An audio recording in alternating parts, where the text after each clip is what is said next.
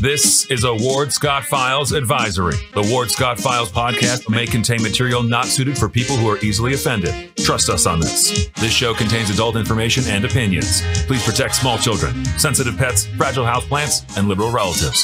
Thank you. It's that warthog. He's going to come up the steps. Here he comes. Oh my goodness, and he's huge. Shit. Hello, boy. I wonder if we can pet him. Hi, boy. Can we touch him? No. No, don't. Help me! Help! Help! Good morning, Professor Ward Scott here in the Warthog Man Cave, right? Hidden location, command center in the piney woods of north central Florida and God's country here in the Mellon Law Studio. Got a little discussion here I'm going to continue that I got into yesterday. And if you want to participate anonymously, you may call me and it would translate into a text message at 352-325-3938 on the Mellon Law hotline, or you may chat along with us here as we are on Facebook Live right now. Of course, we're also on YouTube, and later we'll be on Spotify, Apple Podcasts, and of course, archived at the wardscottfiles.com, where Ward's Hot Bulletin Board is, where we post a lot of the issues, documents that we use in discussion on our show here of the Ward Scott Files. I titled today's show, I'm sad to do this, but I have to do it. I hope you understand the salaries, the exorbitant salaries that the Alachua County commissioners get, as actually all county commissioners get. Their salaries are based upon population of the county they govern. So the bigger the county, the bigger the salary. Consequently, the smaller the county, the smaller the salary. The salary for the Alachua County commissioners, there are five of them here in Alachua County, is $82,000 and some change, I've been told, by people who monitor and watch this stuff. I don't doubt that, because the last time I checked, it was in the mid-70s. And of course, the population which they quote unquote govern has expanded, and therefore their salary has expanded. So I did a little calculation, and five times the 82,000 and some change is probably closer to 83,000 and some change. Individual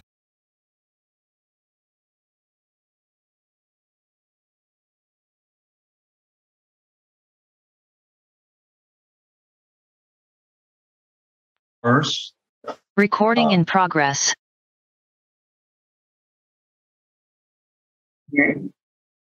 Okay, we're just checking our production to make sure we're recording. We're still live, I understand it. Is that true? Okay. Ray Stern says he thinks Facebook is purposely causing pauses and interruptions. Yes, we have no control over that. But when you go back and look at the completed product and it's recorded and saved, these interruptions are not there. So as I was saying, if you take five, take and put, as we say in the countryside, five times 83,000 or so, you get about a $410,000 per month. Now, Ray here is watching. Ray is a very good with the numbers. So Ray, if you take 12 times 410,000, is that a month? No, it's not a month. You got 410,000 a year. I'm sorry, 82,000 a year. Production is checking me out. So you have 82,000 a year per individual. So per year, you're spending about 410,000 and some plus on governance. These people to be your representatives, and to be so, I would think, in a dignified way, with decorum, suitable to a well-paid public official. But all you have to do is check Facebook to see the snide remarks, to see the arrogance, to see the petulance, the immaturity of some of these people who are public officials for everyone in the county. But clearly, by judging from their remarks, they aren't. And, you know, when you look up their profile, you would think that they would be beyond immaturity. The one I'm going to speak about in a moment has advanced degrees. I don't know that I remember her at Santa Fe, but claims she went to Santa Fe, which I'm sure she did. I don't remember her. I don't think she was ever in my class. Also, and this might be telling, because before we came on the air, we were talking with production about how difficult it is to deal with GRU as an energy source, as an internet source, as any kind of source of utility you can imagine. They are the worst to deal with, the most expensive to deal with, and the least governable, even though they have a quote-unquote citizen committee governing them, you would think, that being the city commissioners. So you would you would hope that, you know, their intellectual training had resulted in what we don't have much of anymore that I can find are statesmen, or if you want to be correct politically, statespeople or stateswomen or statesmen. I don't know of a statesman in this community right now. The last that I knew of personally and interacted with was E.T. York, a fantastic man. And I also spent quite a bit of time, very personal and close proximity time, with Senator Graham, who was once the governor, and he went to the University of Florida and had as one of his teachers, one of my teachers, and that was Mr. Andrew Lytle. Those people were statesmen, all right?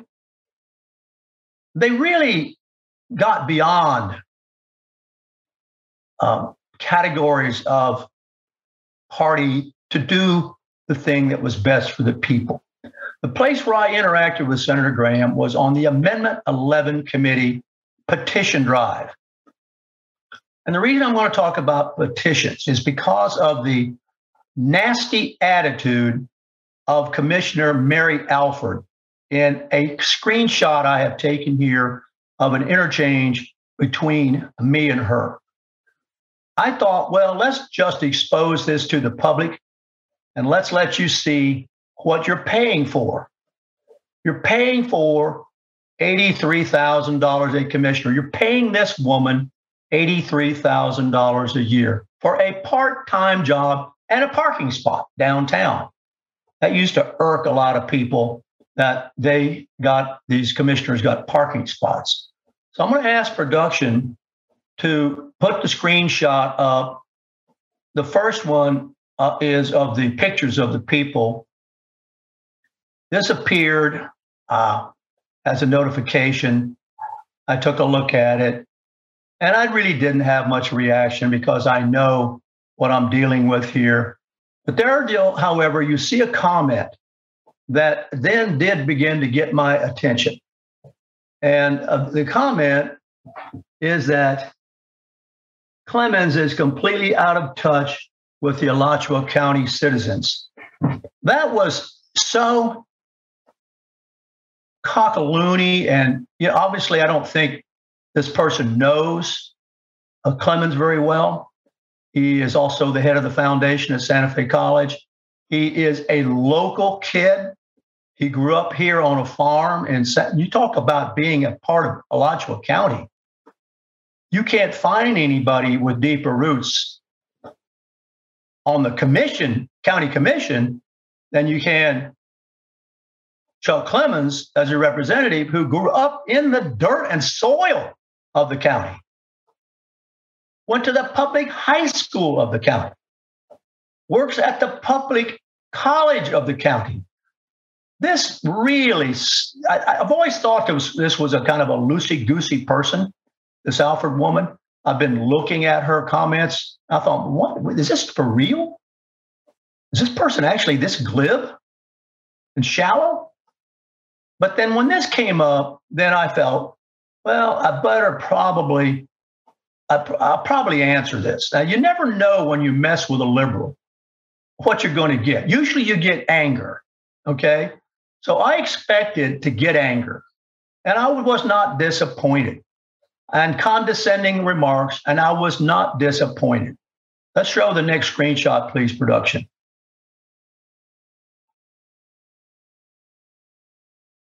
That should be coming up. I don't quite see it yet on my screen.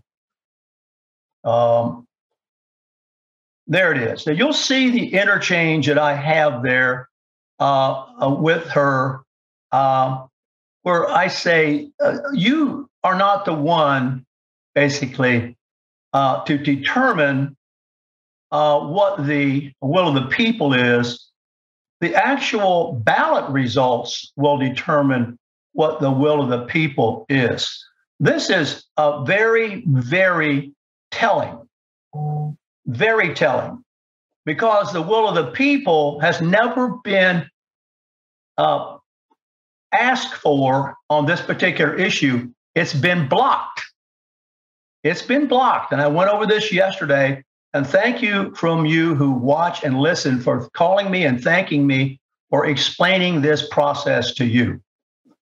People don't understand this, how this amendment process works, how the petition process works. But when you see a commissioner who then says, well, you got to run to daddy. There's a process. What are you doing running to daddy? You know, I thought this human being, we're paying $83,000 a year to say crap like that to me? To me? Let alone everybody else, but to me? I didn't treat her that way. But I wasn't surprised. This is a liberal at work, an angry, arrogant liberal. Okay?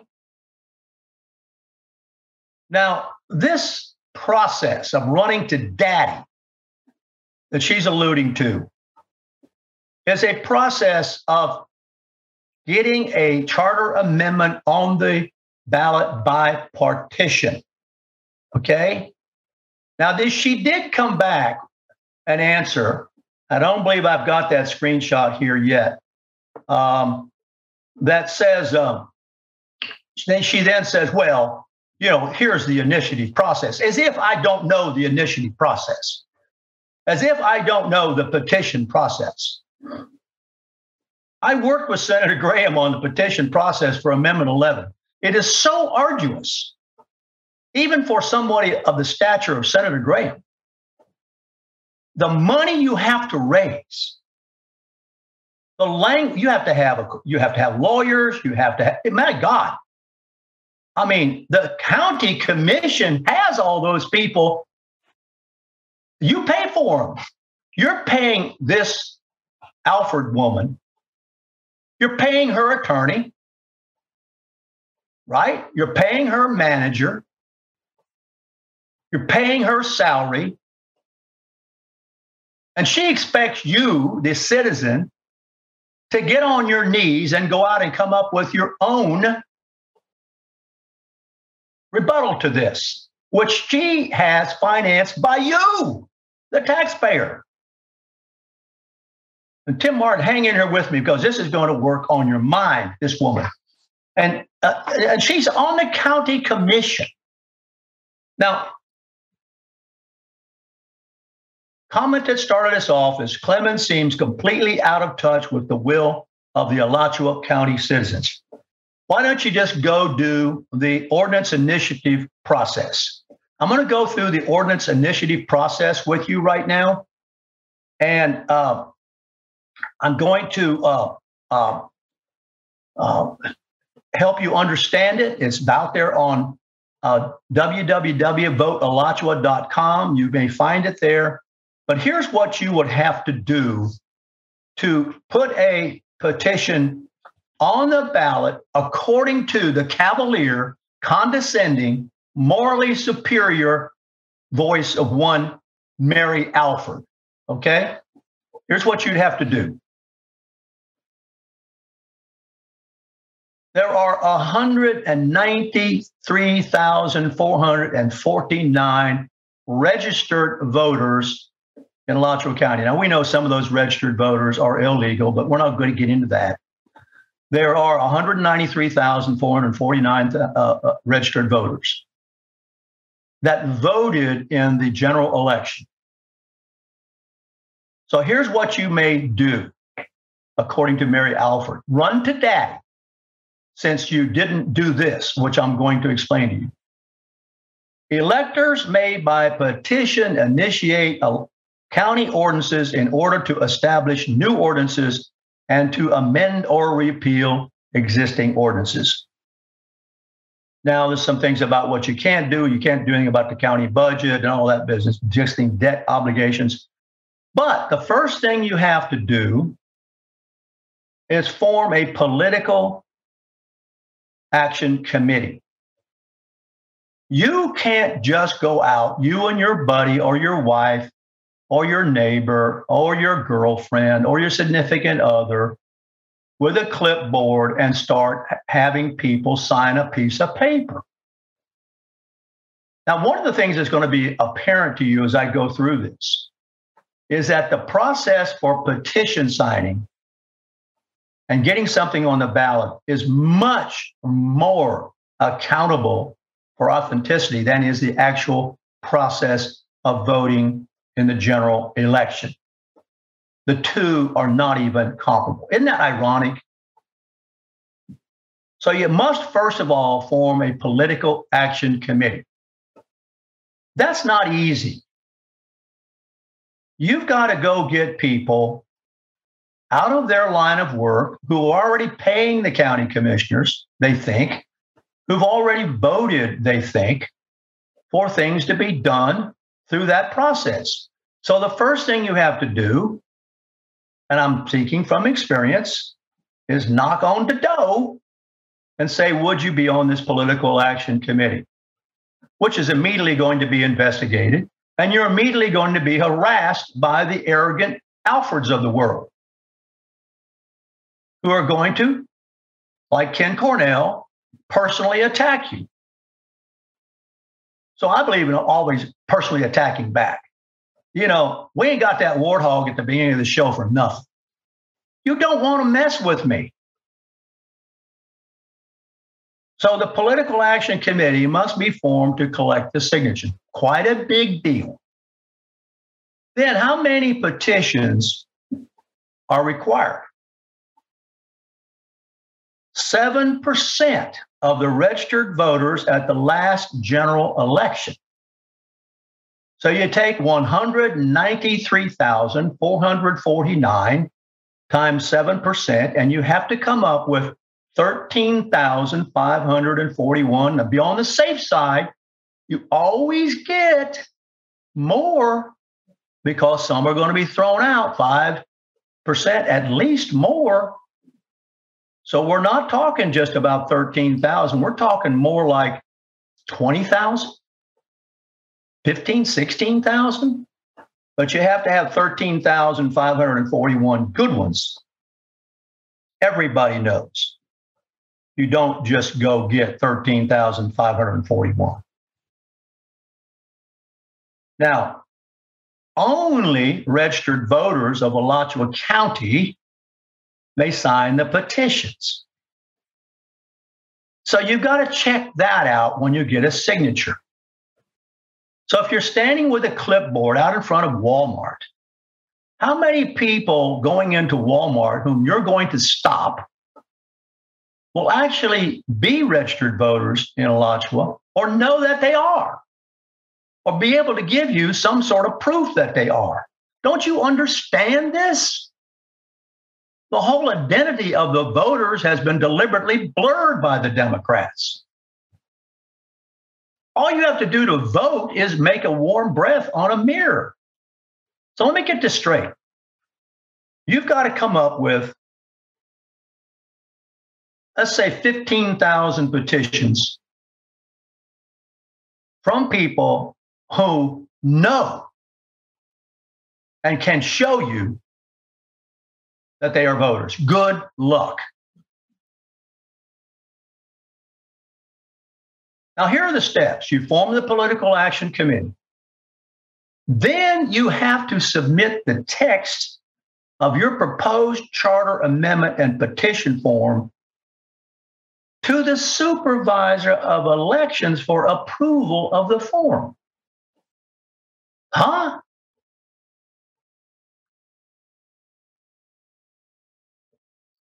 Because the supervisor of elections is in charge of everything that goes out there on the ballot. Also, who gets registered and who votes. Well, that's another whole show. Then, once that supervisor, and there's a clock ticking on all this, there is a clock ticking. Once that supervisor has approved the language of that petition form, and you better have an attorney.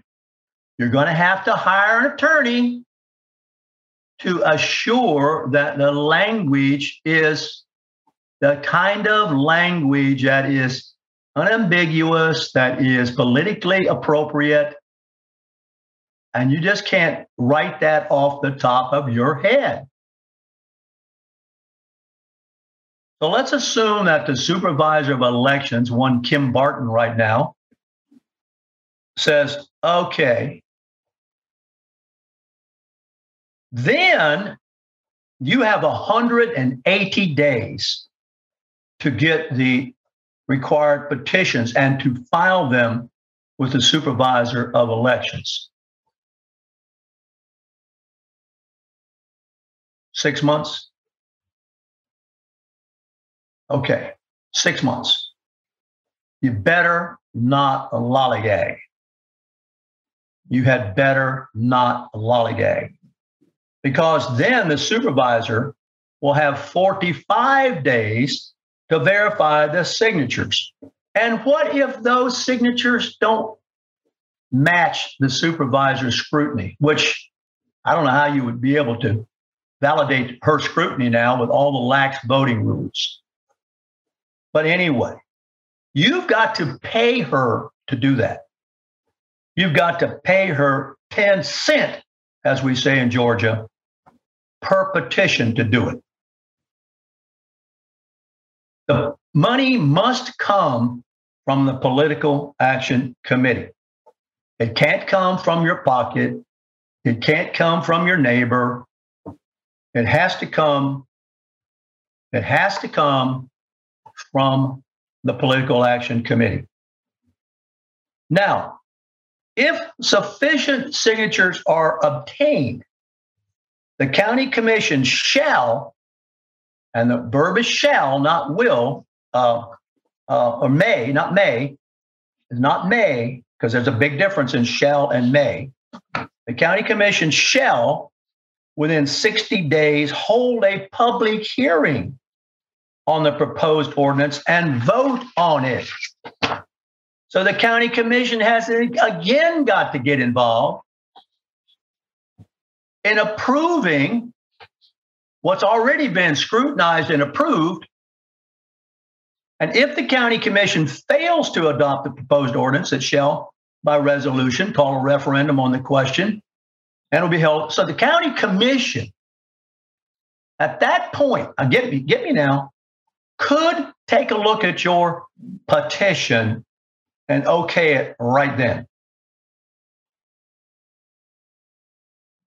If the county commission fails to adopt the proposed ordinance, it then shall by resolution call a referendum on the question of the adoption of the proposed ordinance to be held at the next general election, occurring at least 45 days after the adoption of such resolution. So there's a lot of timelines. This woman, Alford, this goofball, she thinks this is just some custard pie recipe deal. I mean, now she's an environmental freak, okay? She's been on the GRU Utility Advisory. What does that tell you? Environmental engineering, unfortunately, there's a lot of things that have happened since my good friend H.T. Odom, Dr. H.T. Odom, started the environmental engineering department. A prince of a man, a wonderful person. Those who descended from that department, a far cry from what he was. He was not into a kind of a religious fervor about it. He was a scientist. These people are worshipers. So if the voters approve after all this process, the proposed ordinance shall become effective on the date specified in the ordinance, or if not specified, January 1st of the succeeding year, which would be the earliest this could happen by petition. Would have to be, yes, it would have to probably be January of 23. January of 23. Okay? Now, let me give you a little bit of history. This issue has come up on the Charter Review Commission 2010, 10 years later, 2020. As I went over with you yesterday in the article I wrote for The Sun, you have to realize who makes up the Charter Review Commission. 9 of the 12 on the commission this last time identified with Gainesville. The other 3 were the city of Alachua, Micanopy, and 1 a post office box. So the Charter Review Commission is Gainesville-centric. It is controlled by the Cornells and those people who appoint their representatives to the Charter. It's not an objective process. It's not a blind reach in the bowl and pull out a name process. It's not that way at all. Too bad it isn't. That would be probably closer to a true republic democracy, as Lloyd Bailey calls the Constitution. So we're not there. We are not there. These commissioners do not reach into a bowl blindly and pull out a name. Well. Isn't this something? Now, you may have already realized that the process of getting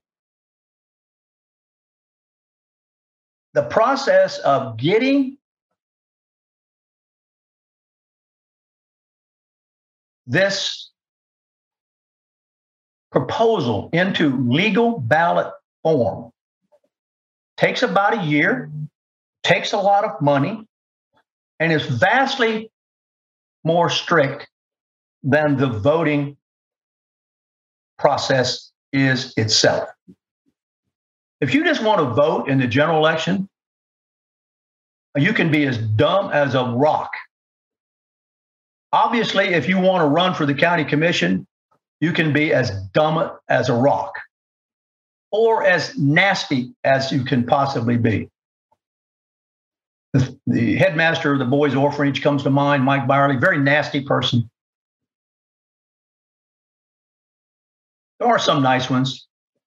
I think Mary Helen Wheeler is a very nice lady. Chuck Chestnut's always been nice to me. There have been some nice ones, but you get these left-wing ideologues, and you get some nasty people. So I was not surprised by the condescending voice that answered me. But you have to remember this now. Only if the format of the petition is deemed sufficient by the supervisor of elections, and that we're talking about actually the way it is on a piece of paper. There are precise measurements, minimum size of forms, boundary must be just right. There's a lot of very specific, the petition. Now get this. The petition form shall include, it's much like petitions to get a candidate on the ballot, signatory's name, birth date, street address, city, date signed, and signature. This is the kicker. This is almost comical. The supervisor of elections shall not approve any petition that does not contain the signatory's name, birth date, street address, city, date signed, and signature. Oh, golly. Oh, golly. We've already got examples of signing up convicted felons in the jail by somebody who worked for the supervisor, one T.J. Pache.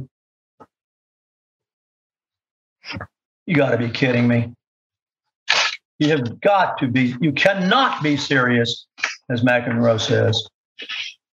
The Political Action Committee formed by these people who are interested in getting this on the ballot must come up with the money and must pay for the signature validation and must do the legwork of getting the people educated to sign the ballot petition. Now, based upon what I said yesterday, and based upon the response I got yesterday to yesterday's show, pitifully few people walk around understanding the petition process. No one understands the advisory committee process as we participated in as the Rural Concerns Committee that has talked to me. This is really a sad commentary. Now, I guess it's better than totalitarianism, but we have a form of totalitarianism. We just don't call it that. Now, these people are really raving on the commission, not all of them, but some of them, case example here, as really arrogant Politburo members, oligarchies, who have the one true, very little empathy for anybody that's not somewhat subscribing to their particular ideology. So I call it quite appropriately the $410,000, and that's on the short end because there's health benefits and there's retirement. There's a lot of things. I don't know what it would cost to pay to park a car downtown, but these people don't. So it's over $410,000 a year you pay to these people to treat you like this. I'm looking at the comments to see if anybody wants to chime in. Fine. Every 10 years, yes, you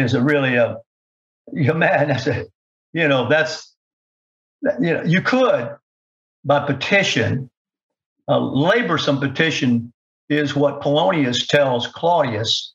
When Claudius asks Polonius if Laertes has Polonius's permission to return to Paris, Polonius says to Claudius, "He has wrung from me by laborsome petition."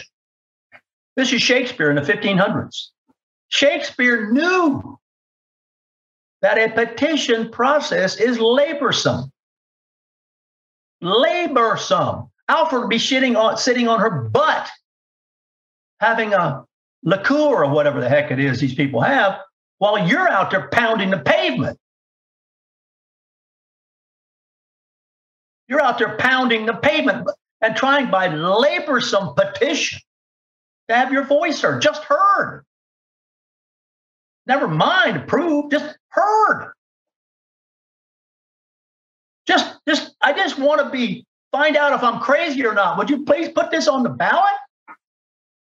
I just want to find out if I'm nuts. Please put this on the ballot. No. You go by laborsome petition. Go to Daddy. Run to Daddy. Put that back up, that screenshot. I want everybody to see what that woman said.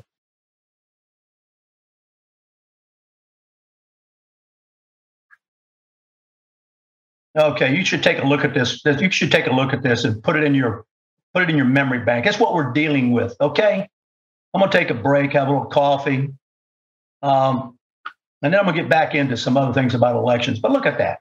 Look at that. Look at that. Look at that. And maybe at the break here, I'll try to maybe take a snapshot of the other. I don't know. I You've got it. You can go out and check her sites. You can see it for yourself. It's nuts. I'll probably put it on Ward's Hot Bulletin Board, I guess. All in the name of educating the public about what we're dealing with here. Thank you for your comments. Be right back on the Ward Scott Files in just a moment. This is Ward Scott, and I want to thank all our sponsors who keep the show going and pay the bills. The Ward Scott Files premium sponsors are Crime Prevention Security Systems, large enough to serve you, small enough to care. The Ward Scott Files gold sponsors are On the Spot Dry Cleaners, Okita America Martial Arts, R&R Construction, Gators Dockside, and Style Cuts. If you are interested in promoting your business on the show, you can visit our website, www.wardscottfiles.com, and click on the Advertise Here banner on the right side of the page, or call my friend Freddie at 352-284-3733. Again, thank you to all the great businesses that support the Ward Scott Files. And remember, if you like the show, thank our sponsors and support the businesses that support us. Check this out, Warthog. He's going to come up the steps. He's going to come up the steps. Here he comes. Oh my goodness, and he's huge.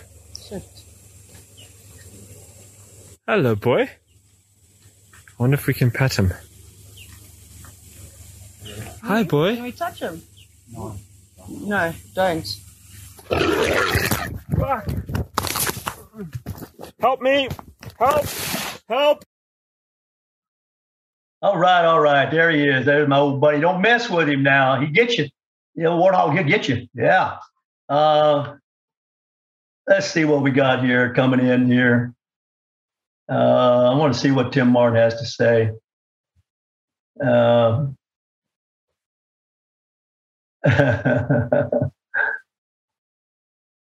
Yeah, I'm just looking at the comments.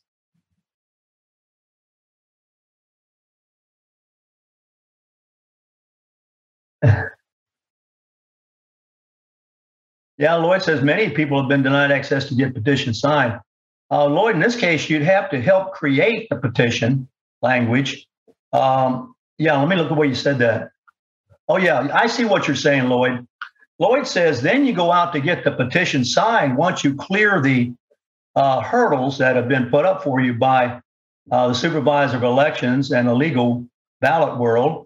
Then you've got to go get them signed. And he's saying that you can't get them signed at the Spring Arts Festival, according to the way I think he's saying this, but that the government does limit places where you can find a lot of people who might be sympathetic to your voice and you can talk to and put the idea in their ear. Wow. I mean, good point, Lloyd. I mean, that is another, and believe me, I want to come back and emphasize this. The county is going to fight this tooth, the old proverbial tooth, oh God, a knife, whatever. They're going to fight it all the way. They are going, you will never hear such bellicose comments as you will hear once. I think this ballot will be on, I think it will be on it without the 7. I think it'll be on there with the 5. I don't like the 7. As I said yesterday, it's the only time in my life I've ever agreed with that Yvonne Henson on anything. You don't want 7. Actually, 7 dilutes people's voices more than 5. You want 5, okay? And I think it will make it out for the people to vote on. But when it makes it out, to educate the people, if you're for it, you're going to have to come up with the money to educate them. The county is going to already have money to talk about why you shouldn't do it. It's just a stacked deck all the way. And then for a county commissioner like Alford to come out with the comments she made to me, of all people, she messed with the wrong hog. I can tell you that right now, because she ain't off my bad side yet. I don't know if she'll ever get off my bad side. And you don't want to be on my bad side. So, you know, there you go. Now I'm going to throw up. I'm getting ready to throw up. Yeah, I should. I'm getting ready to talk about something that I got to be very careful about. Because let's put this up production and show you what we're operating against. Lloyd was talking about, places being off location to get petition signed. We are monitored constantly by the platform's syllogisms, algorithms, syllogism. That's it. Algorithms to find out if we're triggering. Now, here we have it. I want to go over it with you. We cannot, and I have to whisper this. This is something called election integrity misinformation statement by YouTube. Okay, you cannot, or YouTube will take you down, and they took us down for a week. Wasn't a week production? At least a week, maybe 10 days. And if you go, so if you claim that a candidate only won a swing state in the U.S. 2020 presidential election due to voting machine, they'll take you down. If you claim that dead people voted in numbers to change the outcome of the U.S., they'll take you down. If you claim that fake ballots were dumped to give one candidate, they'll take you down. Okay? If you have false claims that widespread fraud, error, glitches, change out, they'll take you down. This is not a free pass to promote misinformation. Misinformation. What they really mean is not a free pass to offer different points of view. Now, I'm going to go through a couple of documents here that are not my documents. They are written and published in places that are premier publication locations by premier places. The first one is written by John Lott, John R. Lott, Jr., who is founder and president of the Crime Prevention Research Center. This was an Imprimis publication from Hillsdale College. John Lott received his BA, his MA, and his PhD from UCLA. There are those of us who would hold that against him because you don't want to get all those degrees from one place. You really want to get them from different places. But anyway, be it may. And he's held research or teaching positions at the University of Chicago, the Wharton School and University of Pennsylvania, Stanford, Yale, and Rice. And he served in the Trump administration as, there you go. There's a, that raised a flag, okay? A senior advisor for research and statistics in the U.S. Department of Justice, where he studied, I'll just whisper this, voting authenticity. So this is taken from his talk at Hillsdale College. I just want to go through some of the points of it with you. I don't know if you know this, but in 2005, there was a commission on federal election reform that issued a report that proposed a uniform system of requiring a photo ID in order to vote in U.S. elections. I think, now, given the airport process, we could refine it even more. We could use your face as an ID. Your face. We could take a look at your pupils. There's a number of things that artificial intelligence can do now that are even more precise than just a picture ID. But anyway, 2005, they said everybody ought to have to produce a photo ID to vote. And the report by, now let me get this, because YouTube is listening, Facebook is listening. You hear me? The report pointed out, this is the Carter Baker, okay? Senator James Baker was a Republican, and Jimmy Carter, I lust in my heart only, was, of course, the Democrat. The Carter Baker Commission report pointed out that widespread absentee voting makes voting fraud more likely. Now, did I violate the U2? Let me see if I violated U2. Who knows? They're listening. Little kids with tin earphones. That's the way I see them. Video game freaks, okay? So they're in charge of what you get to think about. Now, it's been established by the Carter-Baker Commission that voter files contain ineligible, duplicate, fictional, and deceased voters. And because they do, it is a fact that makes absentee ballots easy exploitations to commit voter, and I have to use the initial F. So there you are. A report, not by me, but I am saying what they said. Who knows? May trigger the little video game boys. This was a bipartisan committee, and it made at the time what seemed to be common sense proposals. Now, what did Biden do and his buddies?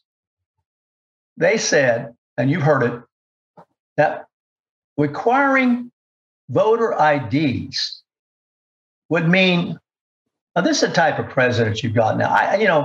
He suffers from the same illness that Alfred suffers from, mental deficiencies. Biden said, in some form or another, that the precision use of words is not respected. Biden said that suggesting voter IDs would mean returning people to slavery. Being frustrated as a citizen because you can't have your voice heard means you're running to daddy. That's one of the damnedest phrases I've ever heard an adult use about a serious issue in this county. Listen, I've heard some from Paula Delaney that are goofy. I mean, I really have. I mean, boat people, when we were talking about airboats out on the lake, and she called them boat people. It's all in the WordScott files, fraud files. So let's compare the U.S., which is Mr. Lotz does. Let's compare the U.S. to other world democracies, okay? The U.S. is the only one of the world democracies out of the 47 countries that say they're democracies that have voting that does not require voting ID. And I got to tell you, it's for one reason: blacks. That's the left uses the black people, uses them. Come on, to impede sensible voting measures by saying you would practice slavery. I mean, there's no other country in the world that has to put up with this crap out of its leaders. No other country in the world. This is our curse. 46 of the 47 countries require government issued photo IDs. It means you can't run down to Walmart or wherever and stick your face in front of a machine and have the picture taken and have that be valid.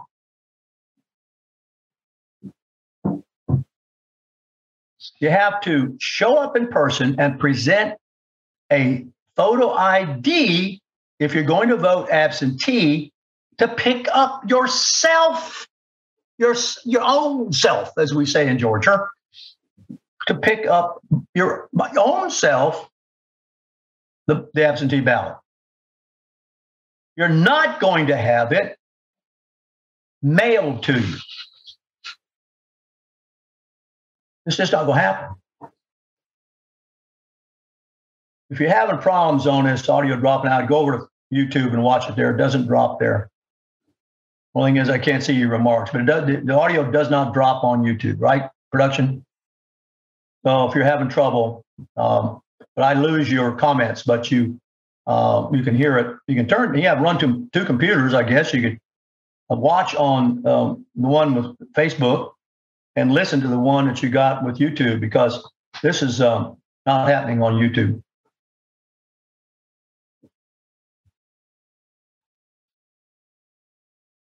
So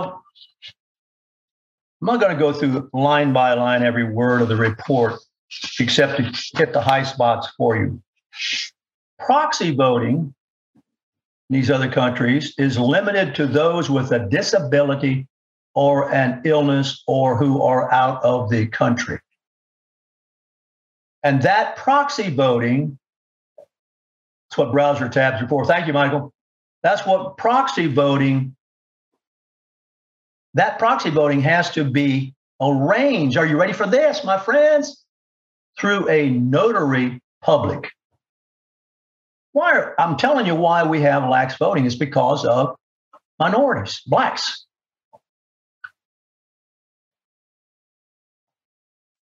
The white liberal is using the black folk to cheat.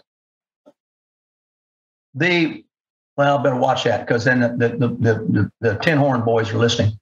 To confuse, shall we say? Maybe that's a word that won't draw me into their tin horn. So, in Canada and Mexico, let's just compare. You think of Mexico, where Doug Whitaker is, as kind of a place where you don't want to go down to the store, you get shot. You get in the crossfire of some gang deal over there, over dope. But in Mexico, get this, and Doug can validate this. He's down there. Of course, he hadn't voted. I don't know if he's a citizen. He's probably still a citizen here. He's what do we call an expatriate. In Mexico, a voter must present, are you ready for this? A biometric ID. An ID with not only a photo, but also a thumbprint. And the thumbprint has to have indelible ink so that you cannot vote more than once. Absentee voting is entirely prohibited, even for people living outside the country. Huh?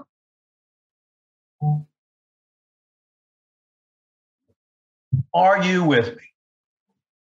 Huh?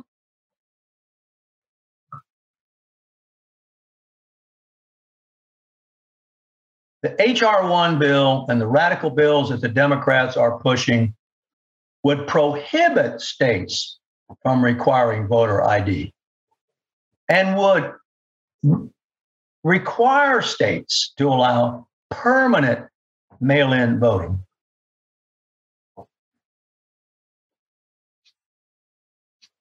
Where ballots are simply mailed out to everyone, with loose absentee voting rules, there you go. Little tin horns listening at the Algorithm Music Studio. I hope you little jerks understand this applies to you, you know. They don't have any commitment to country. It's all machines, I think. Well, any questions? I'm going to look and see if there are any comments. Oh, boy. Still trying to assimilate all this stuff myself.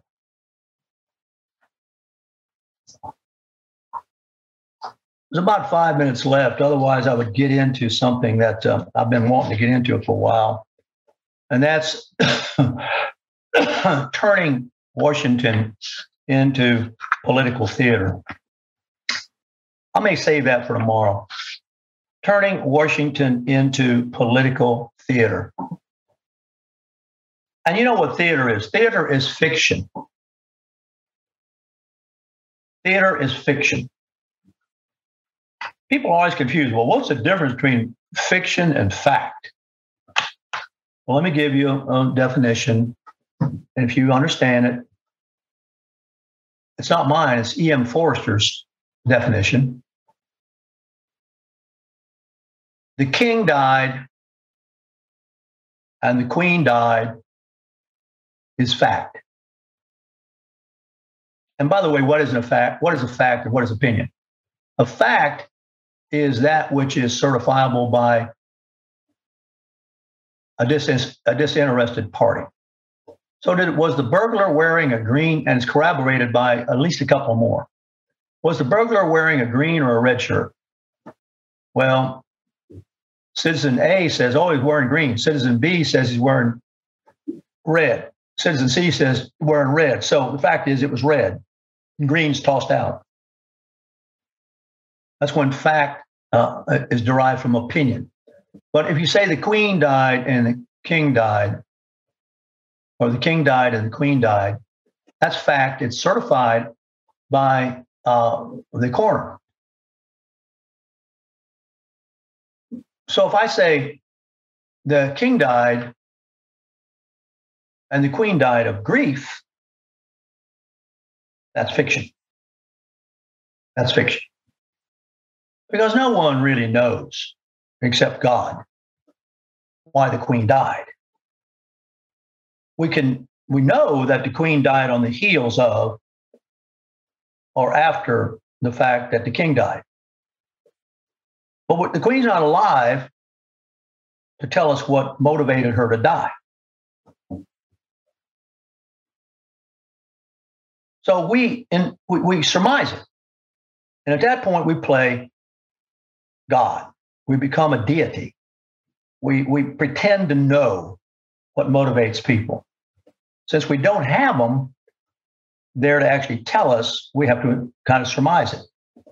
That's fiction. So the king died and the queen died is fact.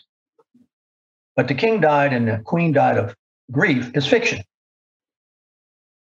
The political theater in Washington, D.C. is fiction. They are looking right now, Pelosi and her gang, for motivation. And they're coming up with it to suit their political agenda and inventing it. Oh, Mary Alford's listening because this might be over her head a little bit, but that's the way fiction works.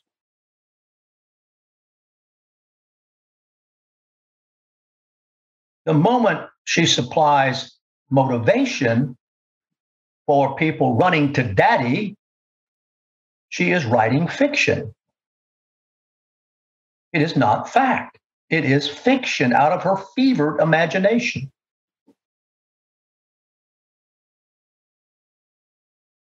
You follow me?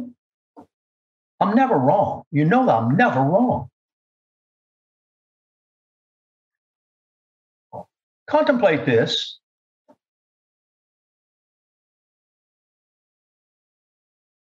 Look and see what Michael Lucas said. The burglar was wearing a green or red shirt. Logically evaluates true if he's wearing either. I don't think I quite understand that. I guess he's saying only two observers. One says green, one says red. Well, you throw that out then. You can't use that because it's not going to be useful. Let me give you a place where I've always been frustrated about the O.J. Simpson murder of Nicole Simpson. Let me tell you what really always has bothered me about that. O.J. Simpson gave Nicole Simpson Anakita. Anakita is fiercely, fiercely loyal to its owner,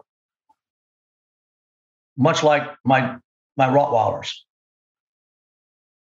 If my Rottweiler's with me, you can't get within 3 feet of my semicircle or my circle without the Rottweiler becoming ready to defend to the death.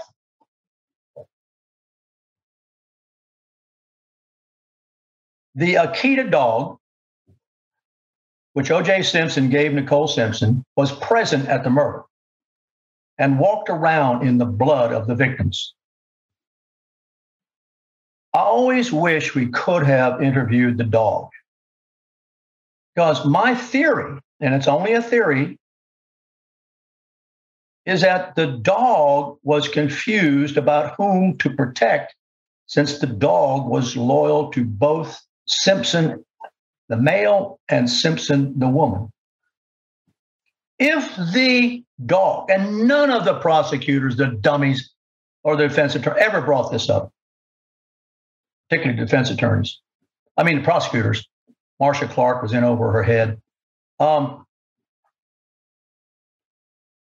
If the dog had not known the assailant the way Simpson claims it went down, that dog would be dead too. That dog would have defended Nicole Simpson to the death. Have a great day.